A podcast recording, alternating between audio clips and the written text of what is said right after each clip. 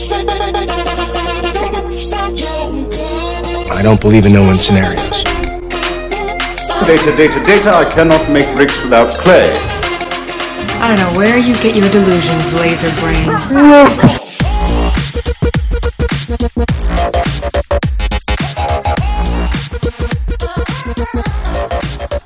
Hello, and welcome to another Cheeky Scientist radio show.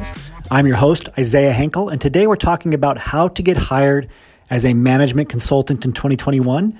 We have on with us again James Wadsworth, a former McKinsey and Company consultant and current consultant.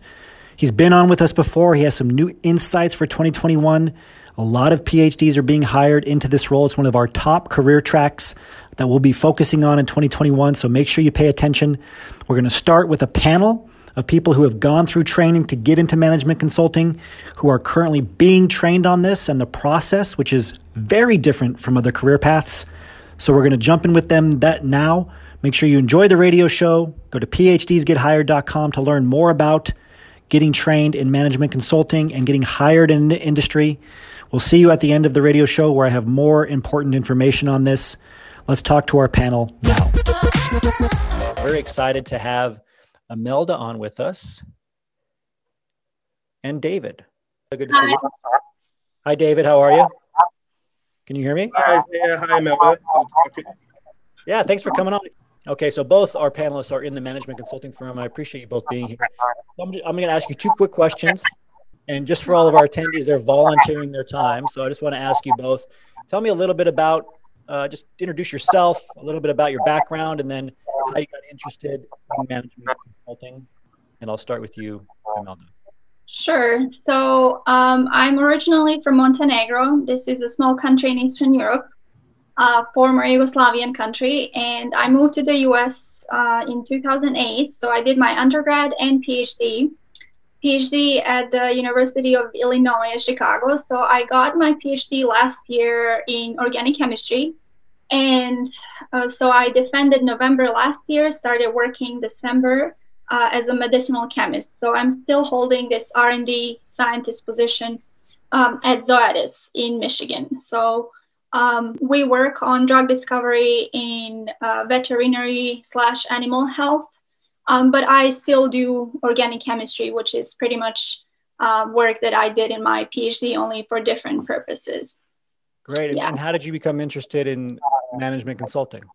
So it was actually in one of these webinars when I listened to uh, different webinars. There was a data scientist and then management consulting, and I really wanted to learn something beyond organic chemistry. And then uh, James, who prepared the modules, um, was speaking in the webinar, and I remember him saying, if you're really into puzzle solving or problem solving, uh, then this is the uh, the modules. This is the uh, club for you, basically. Yeah.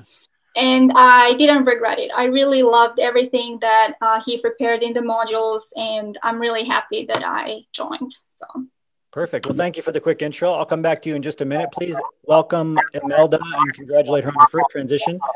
Uh, so, David, same question to you. Just a brief intro and how you got interested in management consulting. Oh, absolutely. Well, when I was a kid, um, well, I'm from Southern California, when I was a child, I was a child actor and model, and I had some success in that, but I knew it really wasn't for me. So I went into education. Um, I got my master's in education, and then I went on for my PhD in leadership and higher education. I had some really good scholarships, but um, I was getting concerned about employment probably two years before I was graduating. And I was talking a lot about it with uh, advisors, and they didn't really have the answers I was looking for. And I found you, Isaiah, around that time as well. And it started you it started to make a lot of sense. So um, what the, the other thing is i own a business. I own um, a yoga teaching training program and i um, i'm a massage therapist. So i teamed up with a chiropractor who's very successful. And i saw that i can really utilize and transfer some of those skills not only for my own business but also to help out the chiropractor who i work with who's also very successful and has also and often come to me with you know hey what do you think about this? What do you think about that? Yeah. So that's where i saw the mfc and i really really enjoyed getting into it. And once i got into it, it started fitting like a glove. Yeah, thank you. And, and I, I, what we're trying to show all of you here uh, as attendees is it doesn't matter what your background is.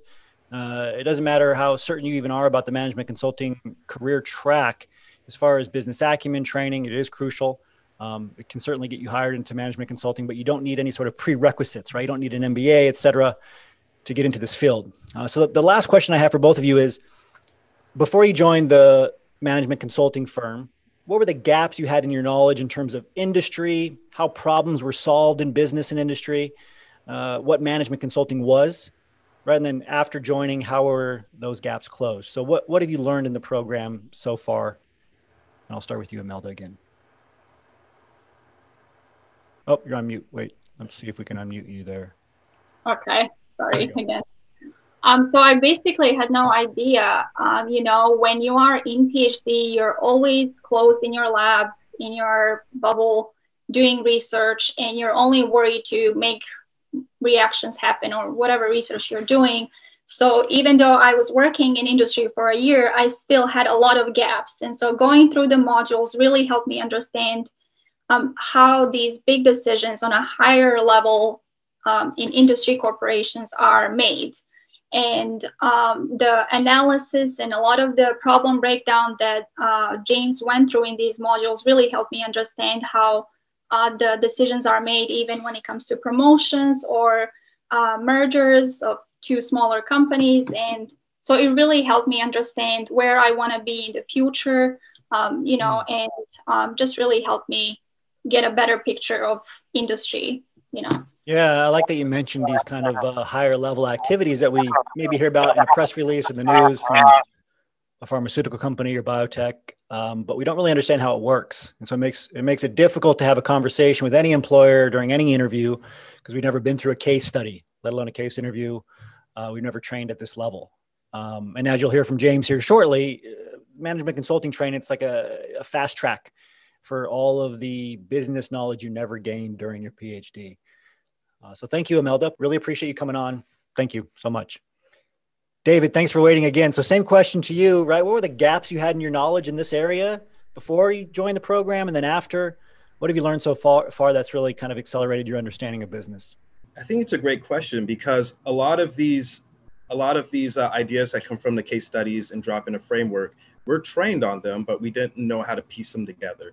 I uh, grew up where I had to be very personable, and then owning a business uh, a yoga school in particular, where I'm teaching classes and students are asking me questions about the philosophy, I really was able to kind of piece it together with the MFC through these uh, case studies. Me and my wife would do them. We would look for more on YouTube and online. We had a lot of fun with them. My dad would watch me do them and, and get a nice chuckle out of them. Um, the idea of dropping a framework. One thing that I really um, took from MFC was the idea of an extra set of eyes, someone unbiased, un close to a situation that can tell you your nephew is a bit of the weak link, you know, in this regard, and how to frame it in the proper phrasing where you don't push anyone over or offend anyone. There's so much to it that I found value in that I can transfer into not only my own business, but also the business of uh, affiliates and, and mentors and peers. And it might even be something that I pursue later on, depending on how things go. In California, remote work has been has been probably the biggest thing right now, but mm um, that's not to say you can't do that with management consulting. So for me, it pieced together a lot of puzzle pieces that were on the, the shelf and it just glued them together pretty quickly. So hmm. I really enjoy it. I feel like I use it daily. It gave me so much extra confidence in all areas of employment as well. Well, thank you, David. We're very well said. Congratulations on your success so far. It's great having you in the program and seeing uh, your growth in terms of business acumen. Thank you both. All right, great, great panel. Great to hear from uh, PhDs like you uh, with very different backgrounds, with these interests, and, and just really how uh, this program in particular, uh, the value is immense. It's amazing to be able to get training from a management consultant who's worked uh, extremely hard at one of the big three management consulting firms, continues to work in the realm of, of, of management consulting, uh, certainly in terms of solving business problems. so, very, very grateful uh, to have James with us. So we'll bring James on. Please do me a favor and give James a big welcome as you see him come on your screen. Really appreciate him being here uh, with his expertise. James, good to see you. Hey, everybody. Can you hear me? I can. Nice All headset. Right. All right. So we got James here and uh, really appreciate, yeah, it's been a while and a great panel.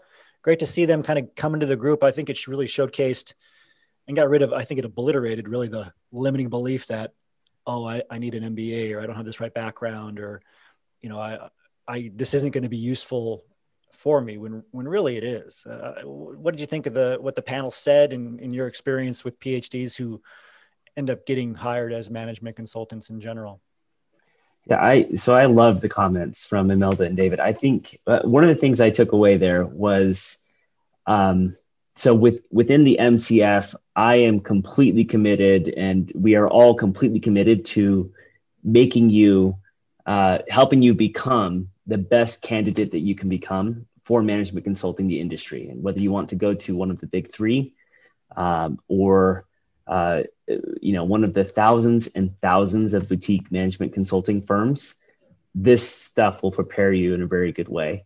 Mm. But one of the things I took away from what Imelda, uh, Imelda and David were saying is that even right now, what you know, uh, even if you don't end up deciding that you want to go into management consulting, there's tremendous value in this framework-led thinking approach to all types of business problems and just all types of real-world problems. I hmm. mean, uh, management consulting extends beyond business in a lot of ways into the nonprofit world, into uh, the worlds of, for example, education, um, uh, government, and so many other places where the primary objective is not to make a profit. So I just think that there's tremendous value in having this structure of, of, frameworks that allow you to uh, take on any problem at any level of ambiguity, regardless of your own level of expertise, because you've learned how to think through uh, the problem solving process. Yeah, I love that you said that. But I think understanding the scope of value here is really important. A lot of us as PhDs, we always go right to the top, the biggest names. That's all we think about, right? McKinsey, Bain. Certainly there's that tier. But then you said there's thousands of other companies that hire management consultants. There might be different titles, different types of consulting. Uh, and it trickles all the way down to boutique firms that might be a handful of people. Um, you could get paid extremely well there, do extremely well. It might be very, very niche. They might hire only organic chemists to be consultants there. They might hire only, you know, uh, chemical engineers or whatever it is. I, am trying to think beyond chemistry, right? They might hire only uh, social sciences or humanities, interdisciplinary, because you guys have more of the qualitative, you work more with qualitative data. And then having that business acumen that the management consulting gives you allows you to get into this. It's really any consulting job, right? The management consulting is more of a uh, official title, I think, at the bigger firms, but there's a lot of variety here. So I'm really glad that you kind of opened that open that up for everybody. so as far, as far as the industry growing, we obviously want all of you guys to focus on the careers that are growing in 2021 right? Not to not the careers that are not going to grow careers that will be there even if vert you know as workforce decentralization virtual work et cetera accelerates. Management consulting is definitely one of them. Can you help us understand uh, i guess the, the scope of this and why that might be james?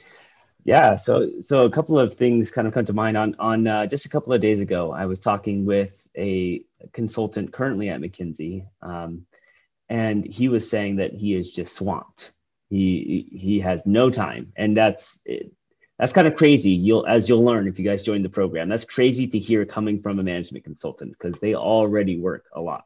They mm. work very hard. So his comment was uh, so many companies are trying to revamp their strategies, right? If you think about what's happened, um, there are people who are saying that we've uh, just over the last eight, nine, ten months, we have gone through the equivalent of five or six years of digital change, digital transformation, right? Of moving everything into the digital world. Isaiah just mentioned uh, remote work. Um, a, a, lot of industry experts, a lot of people thought that this would happen at some point well we we just we just made it happen right? Over the last several months we just jumped five or six years right? There's actually some analysis analyses you can do that show that it's probably about around six years. So that means that all types of com- companies are having to completely rethink um, how they mobilize their workforces how they hmm. keep employees happy and satisfied and then of course on the front end how do they make their services uh, or products available to people in this new world. So everything from DoorDash which IPO'd last week. I don't know if you guys saw that, Yes. right? But an amazing story, something that was really accelerated because of the pandemic. Um, everything from DoorDash to you know helping uh, your local restaurant figure out how to deliver their product to people uh, during a lockdown or during this pandemic to uh, you know a massive software company trying to figure out how do we uh, you know how can we get our services our products to people without going in front of them physically and selling them? You know how, how can we sell online? How can we present more of our value proposition digitally? So there's tons of stuff and the, the industry is growing massively.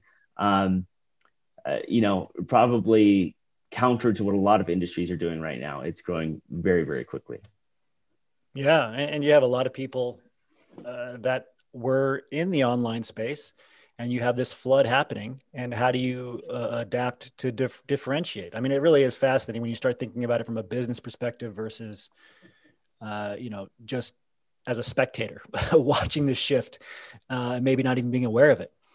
Uh, so, so we heard the panelists talk about this objective third party and the value of that. So, who is this objective third party uh, that they were they were talking about, and why is it valuable? Yeah, so I like to to uh, to talk about management consulting in terms of that objective um, outside observer role that allows you to come in and tell people what's what bluntly, right? But back it up with evidence. So, uh, it, you know, you can think about an attorney, for example, coming in and being an objective uh, consultant for you in your business or in your personal life, for, for example. Management consulting is very much the same type of approach, but it's all about um, how do we take an outside in look at your business and tell you what needs to change, what needs to improve. Here's the, you know, here's the weakness. Uh, I loved what David said earlier. You know, your nephew is the weakest link. Nobody wants to hear that. Nobody wants to hear that, right? But that's exactly what a management consultant can do for you, and that's the value that they provide, and why so many companies have management consultants on retainer, uh, or have massive budgets every quarter to go out and hire management consultants to help them uh, see things objectively and and make the right decisions. Yeah, well said. I always uh, I always think of the Profit. I love that TV show. Comes in, and he's- that was like, yeah, this family member is not not doing any work whatsoever. Uh, but yeah, having that, uh, you know, you've made references in, in the management consulting firm training material of it being like a lawyer, right? This Mhm. objective person who comes in, sees things objectively, and can tell the company, um, you're doing this wrong. I mean, it's avoiding confirmation bias, and as PhDs, you should all understand that. Uh, you, you talked a little bit about the trends that we're seeing. Obviously, with the workforce decentralization, remote work. What else can you tell us just in terms of risk and and and problems and, and how this has affected the management consulting uh, field in general?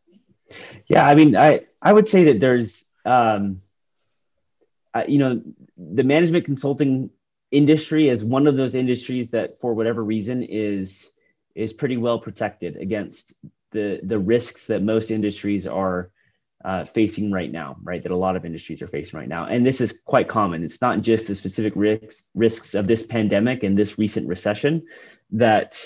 Uh, during which management consulting uh, continues to grow and that growth even continues to accelerate Hmm. but in past recessions as well right so i was hired into management consulting on the on, just on the you know in the depths of the first great recession right i was hired uh, in 2010 um, you know prices the s&p 500 housing prices and a lot of those things didn't really bottom out until 2012 um, but I was hired, and the firm increased the numbers that it hired every year during that recession because uh, w- when times get tough and there is more weighing on every decision, right? So imagine you're a, you know, you're a director, you're a VP at some corporation.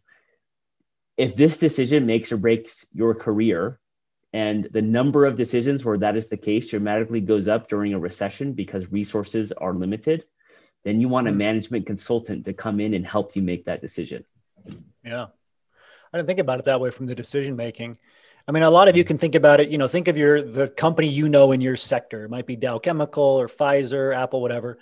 It's a huge company, thousands, tens of thousands, maybe even hundreds of thousands if you consider everything, employees, operations. This is a big ship that can't just turn on a dime. So you need littler ships to come up to it and fix these problems as it's leaking while the ship continues to go its course, uh, even if it ends up turning eventually. Uh, so I, I, think just understanding the value here shows you that this is a field that we really see as a, a safety net for PhDs in 2021. Uh, one of the, the few that tends to increase because there's more problems. So the people that solve problems, the companies that solve problems, they're going to be more valuable. Uh, disrupt like uh, management consulting firms actually increase in disruption.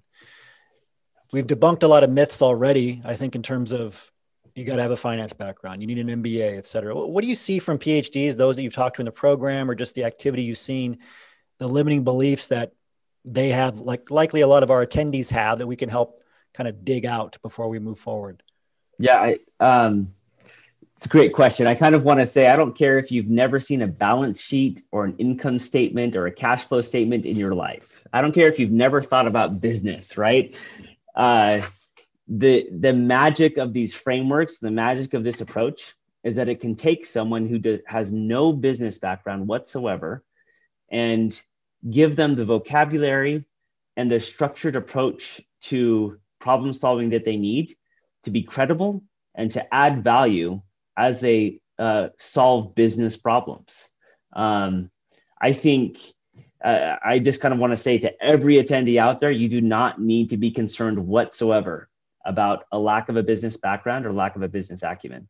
You have mm. the acumen that you need to be successful in management consulting because if you are studying at the PhD level, I'm going to assume that you're very comfortable with logic and quantitative analysis and that you've had to develop some social skills over the course of your career. If you have those, that's all you need.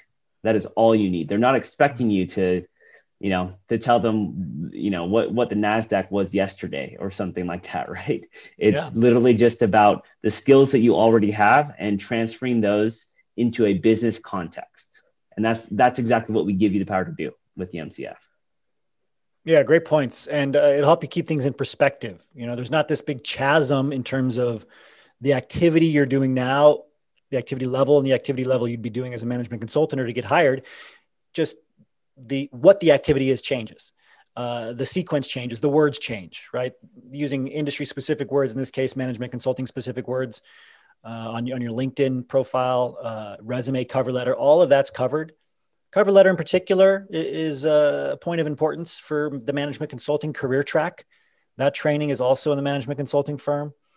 But then the the interviews, the case interview, the fit interview, very unique interview process for management consulting. And so, can you help break down these two interview types and uh, maybe the the rationale for why firms have, have set these up?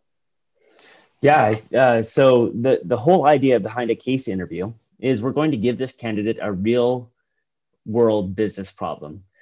Uh, most of the time in management consulting, the interviewer is another consultant, right? It's not an HR person uh, or a recruiter, it's another consultant. Yes.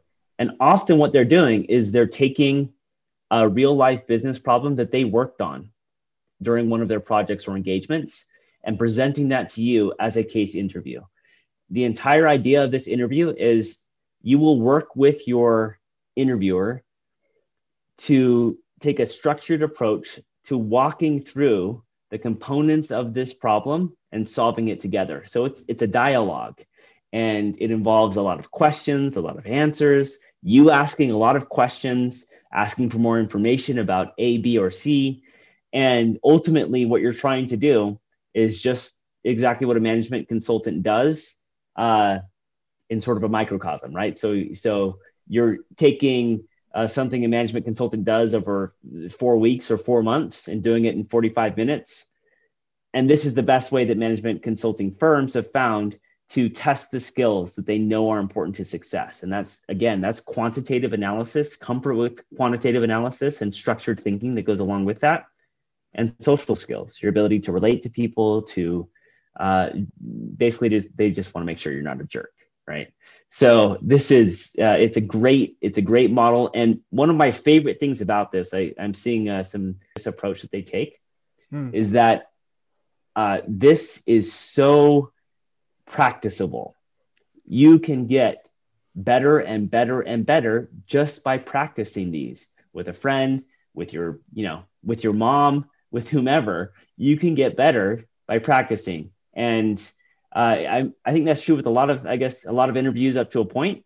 But this one I, is is amazing. Just the uh, the difference between someone who has done maybe one or two or zero case interview practices and yes. someone who's done 50 or someone who's even done 100 the difference is night and day it's mm. just just practice yeah and i really want to dig in i might even open up some of the workbooks just to look at the frameworks to to walk through this process of what management consultants do and really how you solve business problems because all of you as phds you're incredibly valuable we reference a, a study from McKinsey quite a bit that there's this massive deficit, about 20% in the job market for people who can uh, research and analyze data correctly.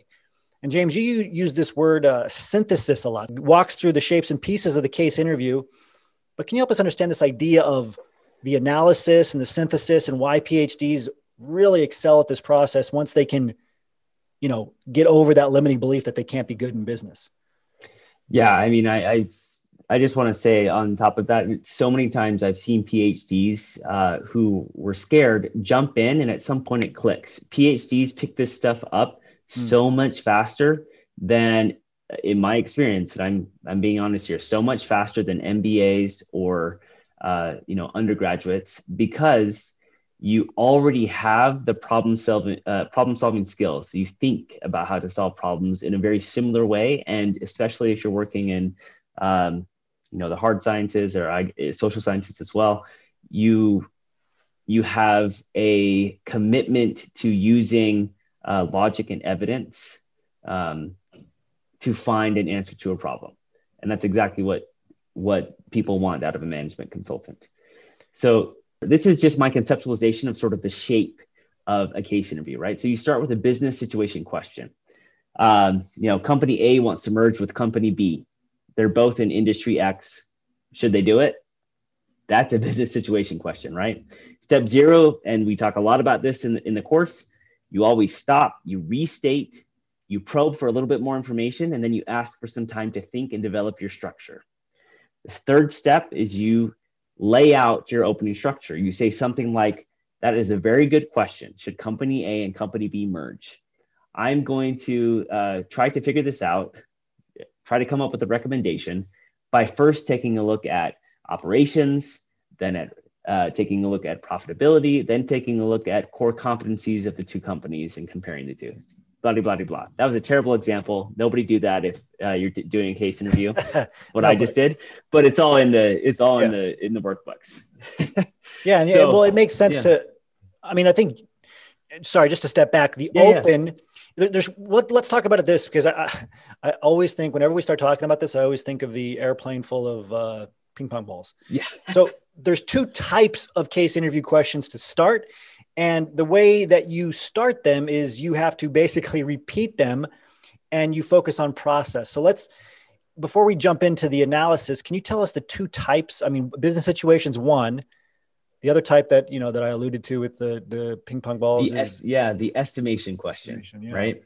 Yeah. So so we talk about both these types of case interview questions uh, throughout the course. So an estimation question, Isaiah, just give an example of one. A lot of times these, uh, well, eh, you know, it's not as often as it used to be, but sometimes management consulting interviewers will ask an off the wall question like, how many ping pong balls can fit into a 747? The idea uh, that that really brings out the point that it does not matter whether you get the answer to a case interview right or wrong. Does not matter. The only thing that matters to them is the process that you go through. The process that you talk through with the interviewer in your dialogue is is it. You can be i mean you can be off by maybe one or two orders of magnitude on your estimate yes. for the number of ping pong balls. And as long as you got there logically and rationally and your assumptions were somewhat valid and you talked and communicated your structure throughout, you're golden. Yeah, and that's what this is showing, right? So the, the answer does not matter. This uh, you know, cute little Punnett square, that's really it's just showing the answer doesn't matter. It's really the process. And that's why you as a PhD excel here. And that's really what is you're setting up in the open. As a mm-hmm. PhD, I, I would say half of my training as a grad student was just learning to say, I don't know, but here's how I would find out. I mean, how many of you would agree in the chat box? Like at some point you were pushed by your thesis committee or someone else, if, you know, hopefully if it was done properly, to be able to say that without getting defensive and trying to blame somebody else or I, I couldn't do this experiment or I couldn't do this because of whatever. It's just, I don't know, but here's how I would find out, you know, even autonomously without blaming anybody else with complete uh, responsibility uh, of, of the logic on how to, you know, even if you got was more negative data, at least you would go about finding it. The difference here is you have to externalize it. And, you know, James, I'd like to hear more on this, that externalization, like how literal does the externalization have to be when they, after they ask you the question? Yeah, this is, this is another aspect of case interviews that is very unique. Um, so the idea here is you have to communicate all of your thinking. So you you can't. Uh, so the example I give all the time is I, I don't care if they they asked you two plus two equals four. You need to say out loud, well, uh, two, and add two more. That's that's going to make a total of four. You're going to say it out loud. This this is maybe one of the most diff- more difficult uh, habits for some PhDs to pick up because you might have the habit of okay, I'm gonna you know I'm gonna figure this out on my own and I'll come back to you when I have an answer. But hmm. what you want to do is vocalize every single step. Another aspect of this that we talk about in the program is you will have a piece of notebook paper in front of you. That's your tool for going through these case interviews. And you will be writing, uh, you'll be drawing a framework, drawing a structure. You'll turn and show that structure to your interviewer and say, "This is this is the structure that I've laid out. Here's what I'd like to examine first.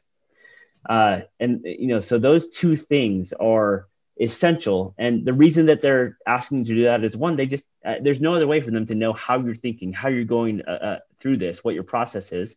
And two, that's exactly what you will do in a real life consulting situation is you will be communicating your, you will be communicating your recommendation, obviously, but when you communicate the evidence behind that recommendation, the reason why you landed there, or what uh, whatever you need to tell them to convince them that this is the right way for them to go as a company, you're also going to need those communication skills. So, mm. um, two plus two equals four. Say that out loud. Don't don't do it in your head. yeah, and oops, am I unmuted? There we go. So uh, yeah. I think for a lot of you too, this makes sense. The difference is they're training you to be able to talk to executives without any sort of technical training very busy people, investors, stakeholders, whatever, who are not going to be able to, uh, you know, piece together whatever inferences your spotty communications making right we get away with that in academia because everybody's really really tuned into your field your thesis committee's there they can make those jumps in uh, logic or the inferences et cetera but the people you're going to be going into at another company can't do that so you have to externalize what your thought process is, what your rationale is, even if it seems super simple to you. And they drive that home with James' example of, uh, you know, two plus two is four. Then there's the analysis section, section uh, the problem isolation synthesis. So, how do you isolate the problem? Just an overview here. We'll look at frameworks, of course, here in a minute. And how do you make a recommendation once you isolate the problem? Great question. So, the reason I have this this analysis shape narrowing is because at the opening you're examining every piece of your structure right? So let's say you have a b c and d. You're talking with your interviewer and you're saying uh, first i'm going to take a look at a. Let me ask a couple of questions. First you, know let's say a is a, a business unit of this company. Um, so does this business unit is this business unit profitable have they been profitable for the last five years what has their growth rate been uh, what does their cost structure look like? You're starting to ask a bunch of these questions. We tell you what questions to ask in the program. And through the course of that dialogue, you either uh, eliminate A as a possibility, like it's no longer something that you need to investigate further, or you figure out, you know what, this is where I need to investigate further. So it's, I, I mean, in some ways, and I'm, I'm gonna I'm yes. to embarrass myself because I've never been in the lab, right? I haven't right. done a lot of what you guys have done, but in some ways, it's just doing experiments uh, on a very, very small scale because you're just testing. Okay, you know what? We're trying to figure out how to make this company more profitable. Well, we could do that by focusing on reducing costs. So the mm. first thing I want to ask you is about costs. Have have costs gone up? Uh, let's talk about your overhead, your materials costs, uh, you know, your labor costs. Which of those are the largest? Do we have any more information about that you can give me? Let's say I look at it and I decide, you know what, cost looks pretty good. I'm going to ask you, interviewer, are, are these costs? Uh, how do these compare if we benchmark them or if we compare them to uh, our peers in the industry? And if he says great, I say, you know what, I'm not going to focus on costs anymore. I'm going to throw that away because I think there must be opportunity somewhere else. I'm going to look on the revenue side. How can we increase sales to increase profitability? So there's there's a lot that goes into that analysis, but it's just the process of asking about A, B, C, or D and eliminating until you get down to the problem, the isolated problem. The isolated problem, we go through this as well in the, in the in the program. It could be something like I was talking about cost. It could be something like, you know what? It looks like materials costs have gone way up over the last couple of years. That seems to be the culprit and perhaps what is behind the company's decreasing profitability. So, can you tell me anything about why these have gone up? Maybe it's our suppliers are charging us more. Uh, yes. Do we do we have resources that are you know or raw materials that are natural resources uh, and commodities, and so the commodities markets have changed. Uh, there's been a reduction in supply, so prices increased. You, you that's how you get to problem isolation and then Isaiah mentioned earlier, when you talk about when I talk about synthesis, management consultants use this in a very uh, specific way, and I think, mm. um, at least for me, it felt very specific when I was completely new to this. But uh, synthesis is the opposite of analysis, right? Analysis is to break things apart into into its components. That's how you solve a problem as a management consultant. Synthesis is you put all of those parts back together into a whole. And the single most valuable thing uh, that PhDs, in my opinion, bring to the table in management consulting is this ability to synthesize, to give people the so what. Um, even when it comes to massive amounts of data, everybody's swimming in data. Every company has yes. tons and tons of data.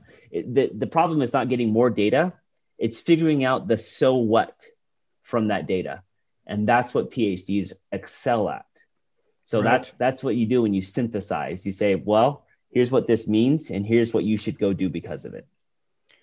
When it comes to solving the case interview, there's these different frameworks or these different um, uh, parts or components that are shown here. James, can you introduce them to us? Yeah, so this is this is something that I think is really unique to what the MCF can offer. I prior to uh, getting into management consulting, I searched for uh, training materials. I used, a, I spent a lot of money. I used a lot of the training materials that are out there, probably, and they're all the same ones that you will see right now if you go on Google, right? And none of them had this approach to creating frameworks. The main thing, the main reason why we focus on just five elements that are common that can be used no matter what business situation question is given to you is to save you from doing what a lot of these other courses recommend, which is memorizing 20 different frameworks. Uh, mm. You know, you've got you've got the four P's, the three C's. These are all real frameworks, by the way, that you can search for, right? You've got your profitability framework, et cetera, et cetera. Instead, if you get extremely familiar with these five elements, uh, you can pick and choose them as appropriate for any question that is thrown at you, and you can create your own frameworks on the fly. So, uh, uh, you know, just just to take one of those, for example, customers. In a, a lot of questions and a lot of questions, you're going to want to know more about customers, right? So, um, so even the question that I said I mentioned very very early on, just about uh, merger and acquisition, right?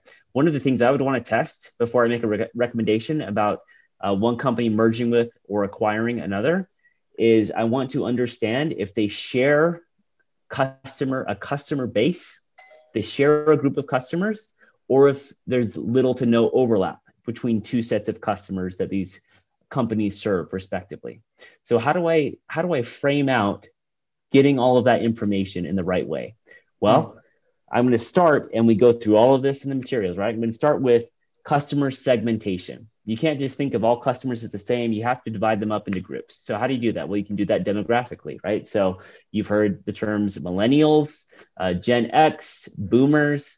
Those come from marketing and customer segmentation, right? Mm. Because those are groups of people that think differently. You can think about age ranges.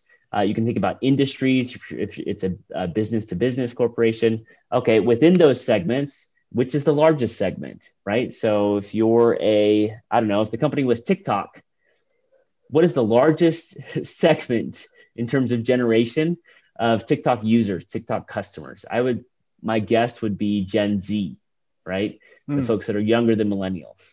So, okay, that's the biggest one. Help me understand their mindset. So, how price sensitive are they? Meaning, if I raise prices, do they continue to buy at pretty much the same rate? Or do they drop things immediately? Um, how, what are their wants and needs? What are they trying to get out of this product, et cetera, et cetera, right? So you do that with each of these components and you can mix and match, put them together into frameworks. I wish so badly I had this before I went into my case interviews. Um, and I would have done better with a lot of firms that I didn't do quite as well as I did with McKinsey at, right? So one of the things I tried to offer, we try to offer in the materials here is how do these components all fit together, right? So just right. this is just a quick snapshot, something I want to give you to allow you to think about business as a whole. I just talked about customers, customers, the groups of people that you want to give your product or service to, that you want to, uh, the people that you want to help basically through your product or service, right? Products or uh, they can be physical, they can be digital, or, or we use the term products, we can lump services in there as well. It can be consulting, which is a service, something that you do for someone, right? Um, companies are trying to sell their products and services to customers. Multiple companies, uh, if you have multiple companies within a similar market, they're competing with each other, and the d- dynamics of competition are something to think about. Uh, think about extensively. Think about um, this is where kind of a little bit of game theory comes in, right? You have to mm. think hmm. about the dynamics of competition as you're making major business decisions, whether it's mergers and acquisitions or something else. And then the broader market is just that's a group of companies with similar customers or similar products competing with each other uh, to win, to win in that market space.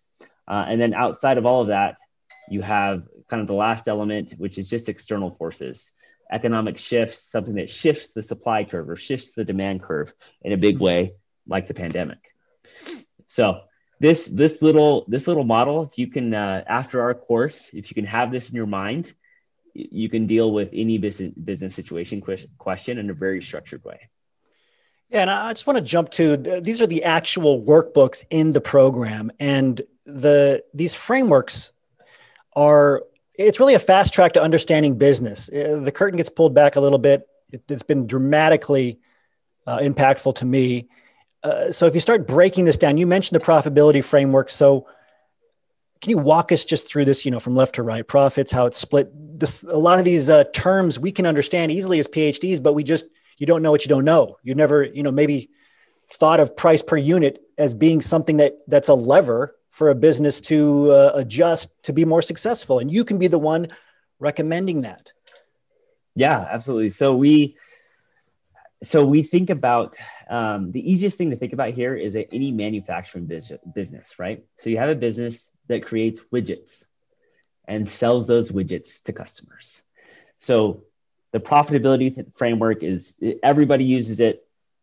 It's very satisfying because it is uh, kind of mathematically complete right? Mm. Profit is equal to revenue less costs. That makes sense to everybody, right? So if I'm trying to increase profitability, I really only have two options. I can increase revenue um, or I can reduce costs. So within those, if we take revenue first, we're going to break down revenue in a very specific way because we've found, management consultants have found over decades that this is the this is the best, uh, most beneficial way to analyze revenue. We're going to break it down into price per unit and volume or the total number of units. So if you think about widgets, uh, let's say I sell a widget for $5. Every widget is $5. Uh, so I have a couple of options when I think about price per unit. I can what if I just increase that to six dollars? What is the market going to do? Um, am I going to be able to sell the same number? What if I increase that to seven dollars? What if I, uh, you know, what if I have different types of widgets that I can add different features to? So I, I come up with a three dollar option, a four dollar option, and a five dollar option. How do I think that's going to uh, impact things? Right. The volume is the total number of units that you sell. So simplest way is uh, to increase revenue is to sell more units, right? So where can I find new markets, new sets of customers that would be interested in buying more of my widgets? So all of these you will go into and investigate it over the course of a case interview. On the cost side, variable costs, that aligns with price per unit because that's basically the same as saying cost per unit. So uh, there's a specific type of there's specific costs that go into making a widget. Let's say my widgets are made out of steel, right? So the cost of steel, the amount of steel that I purchase, that cost to me as a business is entirely dependent on the number of widgets I make because I have a set amount of steel that goes into each widget. That is a variable cost. That means it goes up or down along with revenue. So a fixed cost is stuff that stays the same regardless of the number of widgets I produce. So that would be electricity, the rent for your factory, uh, the machines, the um, uh, you know all of the energy, heating, cooling, everything else that goes into the overhead costs of running running your business. So you can analyze all of those pieces and within one of those pieces as long as you can get to the right right information you're going to isolate the problem and figure out what recommendation you should make to this business Mm. So that framework is the basic one. That's where we start you. Uh, and it's a great way to learn is to start with that framework. I used it extensively through my real interviews with McKinsey, with Bain, with with other firms. Uh, profitability uh, framework is awesome, and it, it gets you to the right place. Yeah, and, and we don't have time to go through this, but uh, you know that's a piece that then gets added to a larger framework that allows you to solve these problems, and that's what we're trying to piece together for all of you to help you understand uh, you don't have these tools in your toolbox. Every tool that you learn, like the profitability framework, allows you to leverage a bigger tool to answer a bigger question, right? So the profitability framework is mixed in uh, to this larger question. You know, how, how do you increase sales uh, when you evaluate those key, those five key components that James talked about? In this case, we're just looking at three of them: company, market, ideas for growth. But you can see how volume, pricing, uh, falls in here, and that's pulled from the profitability uh, framework. So, uh, lots of, of great insights. We'll go through, uh, you know, in the management consulting firm, you'll go through all of these different frameworks, you'll understand it, and you'll come out the other side. I don't know how to describe it, but seeing something very clearly that you were never trained on a whole and if you can marry that to your technical training as a phd it makes you invaluable in industry and, and we really appreciate james coming on and uh, showing us that. So thank you, James. Absolutely. Thank you, everybody. This takes us to the end of this show. You can learn about this program and all of our programs at cheekyscientist.com. If you are new to your job search, you don't know which position's right for you, you can go to phdsgethired.com. That's plural, PhDs, gethired.com to learn more about our flagship program, the Cheeky Scientist Association, that has helped thousands of PhDs around the world get hired. It'll train you on the basics of your job search and help you find the right position for you. As always, remember your value as a PhD and start thinking and acting like a successful industry professional.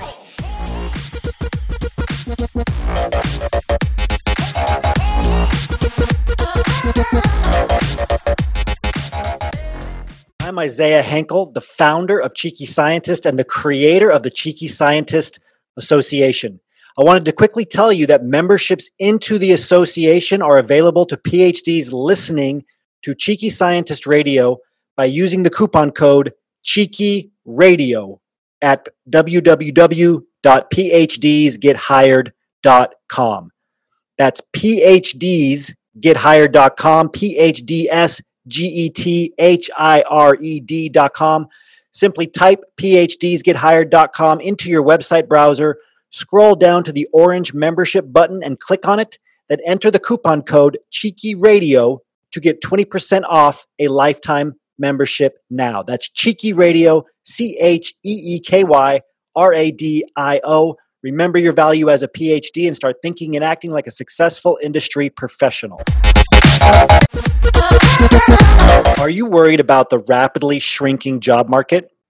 Like me, have you been seeing more and more articles on universities shutting down their research labs, furloughing employees, cutting postdocs and TAs, and even withdrawing PhD student funding?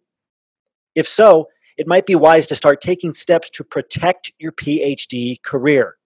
You've worked very hard and very intelligently for years to establish yourself, but likely you have not reached your full career potential yet. Perhaps you're not even getting respect and you're not getting the rewards that you deserve. The good news is you can get into an industry career where you can get paid well for doing meaningful work. All you need is the right knowledge and the right network. The Cheeky Scientist Association gives you lifetime access to the world's number one PhD only job search training platform with multiple courses and the PhD only job referral network of over 10,000 plus industry PhDs. Now is your chance to become a lifetime member for 20% off of the association. Just use the coupon code Cheeky Radio at www.phdsgethired.com. That's phdsgethired.com. P H D S G E T H I R E D phdsgethired.com. Simply type phdsgethired.com into your website browser, scroll to the orange membership button and click on it, then enter the coupon code Cheeky Radio to get 20% off a lifetime membership now. No recurring monthly fees, no recurring annual fees. Nobody else offers this. PhDsGetHired.com. Use the coupon code Cheeky Radio. Remember your value as a PhD, and remember that knowledge is power and your network is your net worth.